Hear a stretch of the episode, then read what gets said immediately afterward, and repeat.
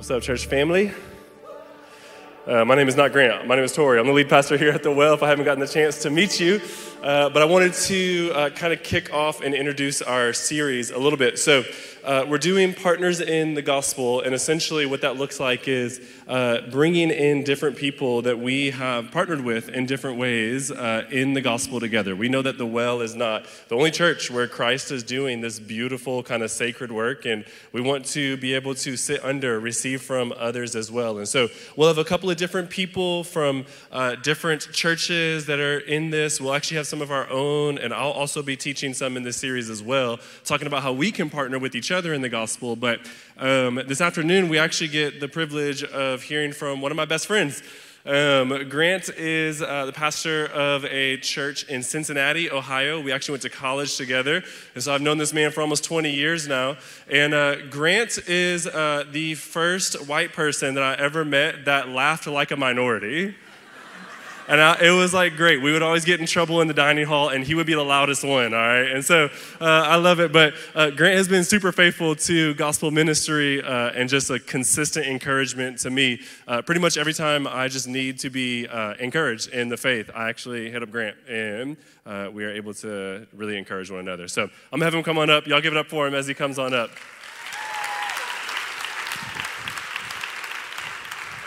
Thank you. All right, what's up, guys? Good to see you. Good. All right, I'm happy to be here. Uh, man, Tori is an awesome brother in Christ. I am so thankful for him. He has been uh, one of the most influential people in my life. I told him that earlier this morning, but uh, he discipled me some while we were in college, and uh, you guys are really blessed to have him as a pastor here. I can tell you that. I think this is a sweet series that you guys are doing, having the opportunity to uh, bring some other people in and just get to hear from uh, brothers in, uh, in, Christ that are serving in other contexts. Um, I know it always does well for my heart to get to see God's uh, body kind of just moving all over the, not just the country, but even the world. I got to spend some time in Cuba earlier this summer, and I got to worship with believers down there. That was awesome. I just have some friends that got back from Nepal, and they saw God moving like crazy uh, through some slums where there's revival that's happening in Nepal. Uh, I got some friends that just got back from Indonesia that were uh, doing ministry on college campuses there and seeing Christ move in, in awesome ways. And so uh, it's always a good reminder for me to just know that God is God over all things, right? Like we know that from the scriptures, but it's good for me to be reminded of that every time I travel somewhere and I get to meet uh, brothers and sisters in Christ. And as I think about that, it's like, man, why is it? That all these different places we can go to, whether that's uh, Cincinnati to Austin or even to Cuba or Nepal or Indonesia or wherever it may be, uh, that there's Christians there. And uh, the, the answer to that is ultimately God has made that happen through His Holy Spirit, empowering people to go and plant churches all across the world. And as you think that, you, you were just celebrating some people here this morning uh, that are being sent off uh, to, to go to one of your church plants. And that is like a really difficult thing to do, right? Like it's hard to send people off. Uh, but thank you for being faithful to the mission that God has given us to go and make disciples all the way uh, to the ends of the earth. And man, I uh, just love the fact that this is part of your guys' DNA here at the well. As I was looking through uh, your mission and vision, I saw that you guys believe the local church is God's means of redeeming the world and that the best way to reach the world is to plant churches. And so, because of that, you don't celebrate growing, you celebrate going. Right? And that is, that's my heart too. I love that. Uh, we actually just sent out our first church plant from my church in Cincy. Uh, yeah, praise God, right? we uh, just sent them off up to Buffalo, New York. So, some people that are ready to suffer in the snow up there. If you think I have it bad being in Cincinnati, just they, they went off to New York uh, to, to, deal with snow most of the year, and uh, they're doing it because they love Jesus and because there's a campus there that needs uh, the Word of God. And uh, so, what I want to do with you guys this morning, or I guess it's not morning, it's afternoon. Uh, what I want to do with you this afternoon is really just uh, work biblically through what are the biblical origins behind church planting. Why is this something that's so important? And then I want to really help encourage you to see what your role can be in this because I believe that every single person in here, whether you're someone that's going to be uh, going off on one of these church plants or whether you're just someone that's going to continue to be a part of this church, you have a part to play in this. All right, so uh, let's pray, and then I'll, I'll, dive into some scripture. God, uh, you are worthy, you're awesome. Um, I thank you that we just get to sing praises to you. That always does good to my heart. To just be able to lift up your name. And Lord, I pray that um, we would worship you not just with our words as we do when we're singing, but uh, we'd worship you with our lives. God, I pray that uh, we'd worship you with our minds here, just even as we uh, commit ourselves to uh, focusing on your word. As we commit to trying to understand it and apply it to our lives. God, I just pray that you would be in this room. I know that you're already here. I just pray you'd make us aware of your presence. Holy Spirit, I pray that uh, you would convict us, that you would move in our hearts, and that you'd shape us more into people that you want us to be. Thank you for your goodness and your faithfulness, Lord. And uh, we just pray all this in your son's awesome name. Amen. All right, so let's look a little bit about like what exactly church planting is. I don't know uh, kind of where all of you are. Maybe for some of you, you come from uh, a church where you're used to hearing that term all the time. Maybe for some of you, you're newer here to the well and you kind of hear church planting. Like, w- what is that? Well, um, the reason we use that term is because church planting is really just talking about going and starting churches in new places. Uh, but why plant? Well, when you think about it, when you put a plant somewhere, what does it do? It sends its roots like down into the soil where it is. It grows up, it matures, and then if it's healthy, it actually does what? It will drop seeds, it will, it will do something to multiply and be able to make more plants in that area as well. And that's really how the church should be functioning too.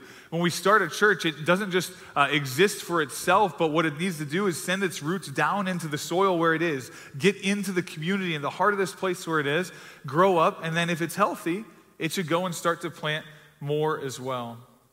And I would say that church planting is actually a part of just regular missional living that the, the Christian uh, is doing. As, as Christians go and take the gospel with them wherever they go, churches should be springing up in these places. And when we see the first churches planted in Scripture, that's exactly how it happened. We see church planting kind of by the act of scattering. You see, when uh, Pentecost came, right? You have, you have Jesus, he's crucified, he raises from the dead, and then he tells his disciples actually to wait there in Jerusalem, telling them that they're going to be baptized with the Holy Spirit not that long from now. Uh, about 40 days later, Pentecost comes, and what happens? The Holy Spirit comes, tongues of fire fall on these people. They start preaching the gospel in all these different languages, and there's over 3,000 people that get saved. I mean, it's an awesome thing that's happening there. Stuff is going great. But as this church starts to grow and starts to flourish in Jerusalem, persecution starts to come. And we see this. Uh, there's a man named Stephen that gets stoned to death uh, for preaching the gospel. And we see this in Acts chapter 8, verses 1 through 4. And on that day, a great persecution began against the church in Jerusalem. And they were all scattered throughout the regions of Judea and Samaria, except the apostles. Some devout men buried Stephen and made loud lamentation over him. But Saul began ravaging the church, entering house after house, dragging off men and women. He would put them in prison. Therefore, those who had been scattered went about preaching the word. So we see that in one sense, you look at this like, man, this is terrible. Everything was going great. The gospel uh, was moving like, like crazy in Jerusalem. The Holy Spirit was convicting people of sin. They were getting saved, and all of a sudden, persecution happens. And our natural reaction, because we're, we're people that love comfort, is like, man, that's a really terrible thing. And on one level, it is because it's sinful to be persecuting Christians. But God is awesome at taking terrible things and making good come of them. And so, as this scattering takes place, what happens? The people don't just say, Oh, I'm done following Jesus. Yeah, they go, but they go and they take the gospel with them. And as they go and they take the gospel with them, new churches start to pop up. Now, it doesn't say that explicitly there in that Acts 8 passage, but if we skip ahead a little bit to Acts 11, look, this will give us some more detail here on what happened with some of these people. Acts 11, uh, verses 19 to 26. Now, those who were scattered because of the persecution that arose over Stephen traveled as far as Phoenicia and Cyprus and Antioch, speaking the word to no one except Jews. But there were some of them, men of Cyprus and Cyrene, who on coming to Antioch spoke to the Hellenists also, preaching the Lord Jesus. And the hand of the Lord was with them, and a great number who believed turned to the Lord. The report of this came to the ears of the church in Jerusalem, and they sent Barnabas to Antioch. When he came, he saw the grace of God. He was glad, and he exhorted them all to remain faithful to the Lord with steadfast purpose. For he was a good man, full of the Holy Spirit and of faith, and a great many people were added to the Lord. So Barnabas went to Tarsus to look for Saul, and when he had found him, he brought him to Antioch. For a whole year, they met with the church and taught a great many people. And in Antioch, the disciples were first called Christians. So there you go. You want to know why you're called a Christian? Look back to Antioch. That's where this name came. Um, but what do we see in Antioch? There was a church that popped up. Why? Out of these, this persecution, out of this scattering. There were Christians that started to preach the word, uh, that they came to faith, and God ends up planting a church out of it. All a result simply of missional living. Now, as these people continued to seek the Lord, they didn't just count on persecution to be something that would plant churches, though. We see that they uh, were getting after the Lord. They were praying, they were fasting, and we see that the Holy Spirit starts to move them to do something else beyond just what we see in Antioch. We see this in chapter 13, verses 1 to 3. Now, there were in the church at Antioch prophets and teachers Barnabas, Simeon, who was called Niger, Lucius of Cyrene, Manaen, a lifelong friend of Herod the Tetrarch, and Saul. While they were worshiping the Lord and fasting, the Holy Spirit said, Set apart for me Barnabas and Saul for the work to which I have called them. Then, after fasting and praying, they laid their hands on them and sent them off. So, once again, we have things going great in Antioch, just like they were going great in Jerusalem. And all of a sudden, as they're seeking the Lord, what does he do? He starts to throw a wrench into their plans. He says, Set aside for me Barnabas and Saul. Now, I don't know about you, but I would love to have Barnabas and Paul in my church. okay? Like, I mean, Barnabas, we just uh, read about him earlier. It says that he was a good man, full of the Holy Spirit and of faith. He was like a big time encourager. Paul, half of your New Testament was written by him. Like the sermons in this church, I'm sure, were awesome. I'm sure the people were really well cared for. They were encouraged. They are not the kind of people that you would want to leave your church. But because this church wanted to be faithful to what the Holy Spirit was leading them to do, what they do? They set them aside. And if you read on in Acts, you see what that setting aside meant was that they were going to be sent out. They're, they're sent out, they go and they start planting all these churches. And it's hard to let go of people that we love a ton. Like when we sent out our team to Buffalo, that was hard. Like these are some people that I had been doing ministry with for a long time, people that I had become uh, really good friends with, people that were serving our church in awesome ways. But because we felt like the Lord was leading us to go and to plant churches in other places, we're like, all right, we're going to lay hands on you, we're going to pray for you, and we're going to send you off. And, and man, when I look at this church in Antioch, I just say, praise God that they were listening to the Holy Spirit. Like, praise God that they cared more about what He wanted than they cared about their own comfort. Because it sure would have been a lot more comfortable to just sit there in Antioch with everything going as well as it was.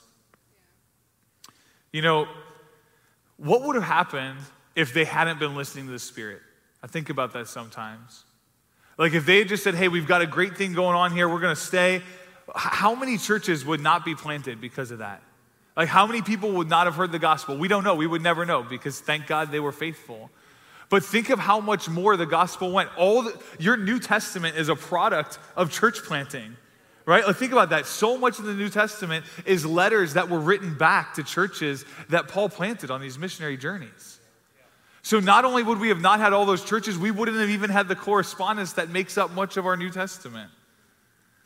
And so, you know, as, as Paul and Barnabas go out, they go out, but they don't just go as traveling evangelists. And it took me a long time to realize this. You know, I grew up in church. I knew a lot of, about Paul, you know, the missionary that would go, and I would always just kind of envision him as being a guy that go, he'd preach in a town, and then he'd kind of get out of there. And we can feel that way when we read through Acts because it, can, it takes such a short time to read through each chapter. But when you look at what they were actually doing, they weren't just itinerant preachers, they were church planters. Okay? I say this because um, look at all these different ways that show us that they weren't just preaching the gospel, they were actually raising up churches before they would move on. Uh, the first thing I see, Paul prayed and ma- prayed for and maintained concern for the churches that he started. All right? He talks in Philippians about how he made frequent prayers for them. Philippians uh, 1 3 to 5, he says, I thank my God in all my remembrance of you, always in every prayer of mine for, for you all, making my prayer with joy because of your partnership in the gospel from the first day until now. Paul was praying for these people. And as a matter of fact, when you think of all the difficult things that he went to, which if, which you've read Acts, you know he went through a lot of difficult stuff.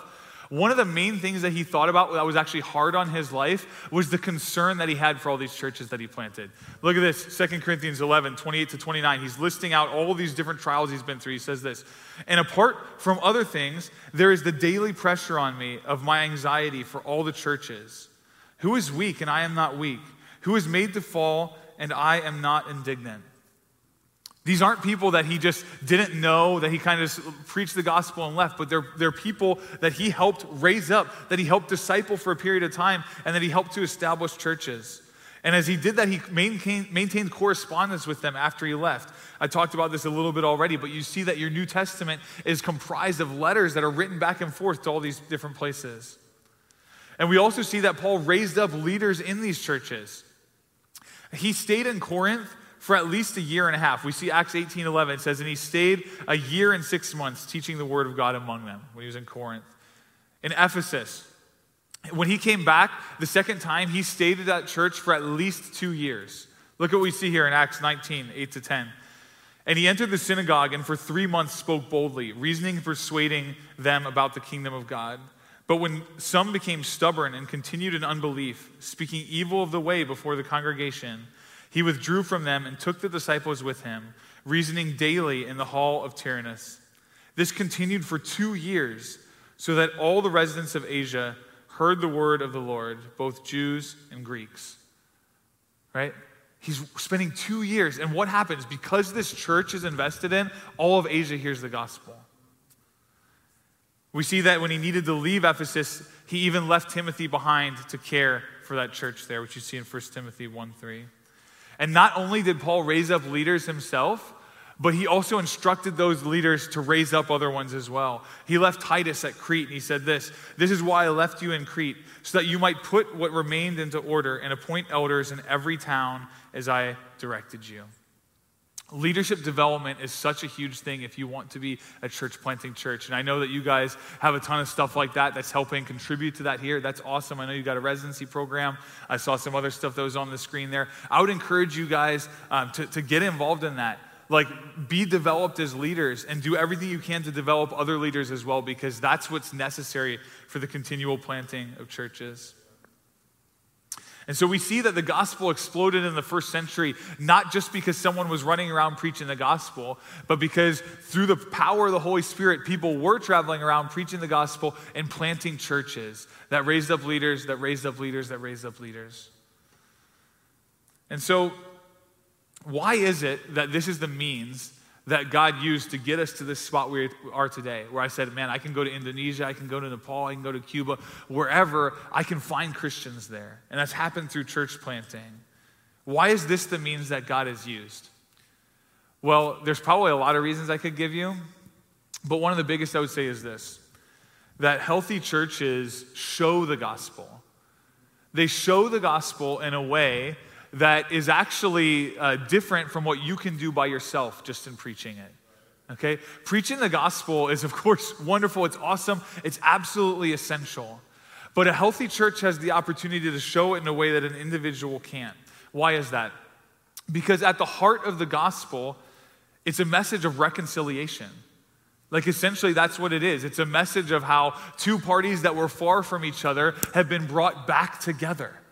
That's why Paul calls himself a minister of reconciliation in 2 Corinthians 5. And so, what we see in the gospel, it says, hey, God is good and holy and perfect, and we are people that, that have sinned against him and have, have been separated from him because of our sin. But because of God's great love, he took on flesh, walked this earth, and died on the cross to pay the penalty for our sins so that the gap that once existed between us can be closed and that we're no longer far off from God, but we are brought together with Him, actually into His family and adopted as His children. The church gets to show that in a way that you can't show that just as an individual. Because just as we were far off from God and we were separated in our sins, honestly, just as people, we have a hard time getting along with each other very often. Like our world is very fractured. As people, we break relationships and get mad at each other and stuff all the time. And what the church should be is this picture of reconciliation where we can take people from every tribe, nation, tongue, from different socioeconomic backgrounds, different ages, different genders, all this kind of stuff, and they can come together and be one in Christ. Read your New Testament. See how often this theme comes up, where we see this idea of, of the fact that God is bringing all these people together into one. I just got done preaching through the book of Romans at my church, and it's amazing on and on. Like so many times, we see this in Romans how Paul is trying to help them see that God has brought both Jew and Gentile together into one people of God. And so, wherever the fault lines are in our society, whether it's racial fault lines or economic fault lines or, or, whatever it may be, the church gets to be a place that should be illustrating the way that God unifies. Because God is a God of reconciliation. And that's honestly why I believe that uh, when Jesus was asked for the greatest commandment, what did he say? Love the Lord your God with all your heart, with all your soul, with all your mind, with all your strength. And he says, and the second is like it love your neighbors, you love yourself. All along, the prophet hang on these two commandments. Why did Jesus do that? Like, he wasn't asked for the second. When he was asked that question, all he was asked for was the first, but he didn't give it by himself. He wanted to give the second as well. And I think it's because those two things are inextricably tied together. Like, there's no such thing. Like, if, if we are to be people that love God with all of our heart, soul, mind, and strength, we have to be people that love our neighbors, we love ourselves. That's part of what it means to even be someone that loves God in that way. And so, the church, as we come together to love each other in this way, we get to be a witness to the world that is so much powerful than whatever you can do by yourself. You know, this is what Jesus said in John 13 35. By this, all people will know that you are my disciples if you have love for one another. Our love for one another is how people will know that we are disciples of Jesus. And man, when Tori and I met at H2O in Bowling Green, this was honestly something that changed my life. I grew up in the church. I, I honestly, I had a relationship with the Lord coming into college. I loved Him, um, but, but I really didn't have a great understanding of how the church was supposed to impact my life, even though I grew up in it the whole time. And as I got off to college, I knew, man, I want to, I've read the scriptures, I know what the church should look like. And I, I came and I visited this place called H2O, my first Sunday being there. And one of the things that stuck out to me, and the reason I stayed there, was because I saw this the love for one another. And, and man, this, this was a marker of the people being disciples. And so I started to get brought in, and I started to be loved that way. And I started to be discipled. And through that, what happened? Then I went and plant, uh, helped with planting this church at Cincy, and that, that cycle has continued. But man, when a church gets planted in a community, it gets to be like a, a base of light in enemy, enemy territory that shows the gospel. And I believe this is why it's the primary means that God has used to make his word go out throughout the world. But you know, it's not just a dark and lost world that needs the church. Like, we need it too. Healthy churches are absolutely essential for healthy Christians. Following Jesus is really difficult if you're actually serious about it, okay? Like, anybody can mark that they're a Christian on a survey or something like that. But if you really want to follow Jesus, what do you say? No one can be my disciple unless he denies himself, takes up his cross daily, and follows after me. Now, I don't know about you, but like self denial does not come naturally and easy to me. right? Like it, it doesn't. I don't want to deny myself. I want to give in to everything I want. I don't want to take up a cross. Like that, that's a torture and execution instrument. It, but, but Jesus says, man, if you want to be my disciple, that's what you've got to do. Now, that is a high and difficult calling. And of course, we know it's worth it, right? It's like the kingdom of heaven, it's like treasure hidden in a field. You sell everything you have, but you know that this treasure you got is better. Yes. But man, right now, we live in this already, but not yet, where like we're walking by the Spirit, but we still have the flesh. And so we find ourselves in this difficult time where every day we have to choose to deny ourselves. We have to choose to take up our cross. And guys, we need each other if we're going to do that well consistently. And, and that's why God has given us the church. We see in Hebrews 10 this the, a church that was undergoing persecution is this letter. You can see that he's writing this trying to help them stand firm in the faith as they're going through difficult times. He says this hebrews 10 23 to 25 let us hold fast the confession of our hope without wavering for he who promised is faithful. And let us consider how to stir one another to love and good deeds not neglecting to meet together, as is the habit of some, but encouraging one another all the more as you see the day drawing near. Do not forsake meeting t- together because we have to, we need each other to spur one another on towards love and good deeds. And this is why we need churches. And this is why we need to continue planting churches. They are light to a dark world, and they're essential for healthy Christians to continue faithfully pursuing Jesus. You know, the world needs more churches. There's many communities that don't have enough churches, and some don't have any at all. We see that Paul, that was really his ambition, was to go and to plant churches in places where the gospel had not really been preached. We see this in Romans 15, 20 to 21. And thus I make it my ambition to preach the gospel, not where Christ has already been named, lest I build on someone else's foundation. But as it is written, those who have never been told of him will see, and those who have never heard will understand. I saw when I was looking at your guys' mission and vision and values that uh, you have this, this vision to plant all these churches and that you want that to be a mix of both uh, international plants and domestic plants. And man, when I think about how little gospel access there is in some of these places, I told you I had uh, friends that just got back from Indonesia who were there for uh, seven weeks. And they were telling me about all these people they shared the gospel with that had never heard it before. You know, it's like we, we can't imagine that, right? Like, even if you're not a Christian or, or you've never really even met someone faithfully following Jesus, you've at least kind of heard the gospel before. And there's a lot of places in this world that, man, people just don't have hardly any access. You're telling them a totally new story the first time that they hear it. And so, as this church starts to raise up more people to be uh, planting churches internationally, I would encourage you to really seriously pray and consider Am I one of those people? That, like Paul, was going to be going off to, to preach the gospel in a place that, in many ways, it really hasn't been preached yet. When we were going through the process of planting our church, uh, we, we sent our people over to East Asia, and that was a, a serious place that they were considering. They ended up uh, on the University at Buffalo, but part of the reason they chose that is because the University of Buffalo has an amazing amount of international students. It's a very high percentage, and they know, man, there's a lot of people coming here from very, very low gospel access countries. But you know, there's a lot of communities here in the United States that still don't have enough churches as well. And these churches, the, like these communities, are only going to be reached when churches, like a plant, sink roots down into them, get into their community, and help show the gospel in that special way. And that's why I love what you guys are doing in planting churches here around Austin as well.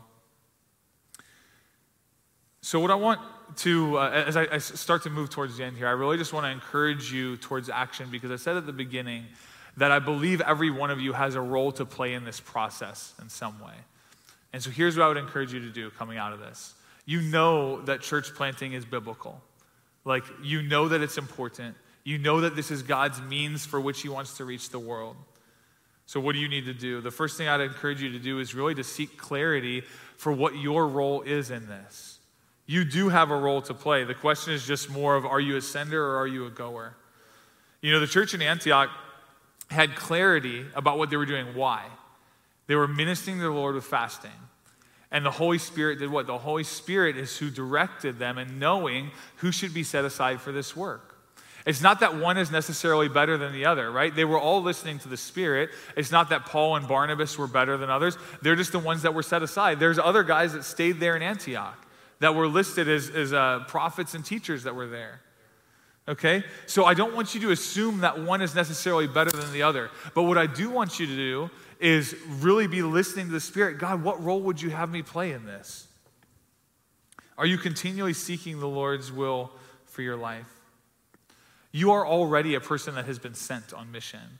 The question is just is that here in this area of Austin or is that going to be somewhere else? And guys, that can change throughout your life. Like you never know what that might be. I was, I was more of a goer when I came to help start the, the church that I pastor now in Cincy. And then now, as, a, as I sent this team out to Buffalo, I'm more of a sender. I don't know what the Lord's going to continue to do, but I know that every day I need to consistently be listening for His will in my life. And I would also encourage you to get counsel from others that you have around you here. Like, once again, remember, healthy churches are necessary for healthy Christians. You guys have a great church here in Austin. And I would hope that as you're considering what, what your role is in planting, that you would be having these conversations with, the, with people in your community groups uh, with people that disciple you, that you'd be asking, hey, what do you see in me? Do you think that I'm someone that might be a gifted in a way that I'd be really good for going out and, and uh, going on a church plant? Or do you think maybe I'm someone that's really gifted in being able to like raise up people here and send them out? Another thing I would ask you to do is to be someone that trains for maturity, right? Like Paul tells Timothy to discipline himself for the purpose of godliness. And you need to be mature if you want to be a part of church planting, right? Uh, things only reproduce once they get to a level of maturity, right? It's true for us as humans, it's true for plants, right? Like there's a certain level of maturity that's necessary before reproduction can happen. And so, what I would encourage you to do is, man, like train yourself to be able to grow in godliness so that whatever your role may be, you'll be able to do it more effectively. If you're going you are going to face a lot of challenges that you need to be ready for. Church planting is filled with all sorts of challenges. Any little setback seems like it can be the end of your church. like you, you, never know if it's going to make it. You kind of don't have this established history and congregation and leadership pool to rest back on. And like you're going to need to have a strong faith in the Lord to be able to do this. yeah, there's some amens coming over. That's true, right? Okay, but but if you're sending, I also want to let you know, like, man, anytime a church sends people out, like, there's gaps that are left, right? Because we're sending out Paul and Barnabas, right? Like, that we're sending out awesome people that are warriors for the Lord. And this church is going to need people to step up and fill some of those gaps and, and hopefully make this church even healthier than ever to be able to raise up more and more. And that's not going to happen unless you're continuing to train yourself in godliness to mature. So, man, we, we need to be people that learn how to engage well with God. Right, I think you're, you're, you guys say what it, you, you put it as exalt, uh, disciple, send, I think, right? I get that right? Yeah, there you go. Exalt, disciple, send, right? Um, man, we, we need to be people that are working with, with all that, that we'd be people that really grow in having a heart of worship that exalts God, where He's totally first in our life. That we'd be people that really like learn how to disciple. How is it that I invest everything I know about Jesus into another person? And then that we'd be people that like not, not only send, but like even model sending. I remember some of my biggest uh, growth in evangelism came from just like going out and being around other people that actually shared the gospel. We talk about sharing the gospel all the time in church. I grew up in the church, right? Okay. I, I was like, a, uh, I had all the attendance pins and everything. I had no idea how to share the gospel with somebody until I got to college, right? Because I heard it consistently as, as an important concept, but I didn't actually go share the gospel with anybody until I got to college. And so, man, like, may we be people that are, are not only going and sharing the gospel, but I encourage you, bring other people along with you when you do that, because that's how they're going to learn. And, and, finally, the last thing I would say for you as you're thinking about what, what you can do in response is just get in the game, right? Get in the game. You uh, are called to be an active follower of Jesus. I think too often we see church as, as a spectator sport, right? Or really, we see Jesus, following Jesus as a spectator sport, where it's like, if you think that the call of Christ on your life is to sit right here and that's it, I, am sorry, man, that's, that's a, a, deep misunderstanding of what it means to follow Jesus. I, I'm glad that you're sitting here. This is really great, but this is actually a space of equipping okay? This is a space where you're supposed to be equipped to go out and to, to, to be a disciple maker in all other areas of your life. So this is really more of a means than it is an end, okay? So, so what I would encourage you to do is like, understand that God has called you to be an active participant. He wants you on his team. How sweet is that, right? Like the God of the universe has chosen you as a Christian to be on his team. He has put his Holy Spirit in you, and he has empowered you to be a disciple maker. So I encourage you, man, just get up and do it. Like, if it's scary, that's why we've got each other, right? Like I told you, I didn't know what I was doing at first. Tori came along, he discipled me a ton in college. And, and I learned so much there and, and, through other people that have invested in me in my, in my life as well. So if you're like, man, I want to grow, but I don't know how to share the gospel. I don't know how to read my Bible well. I don't know how to have a consistent quiet time. I don't know how to, to uh, honor my wife or be patient with her or whatever it may be. Like, uh, look around you. There are people in this room that want to help you with that all right?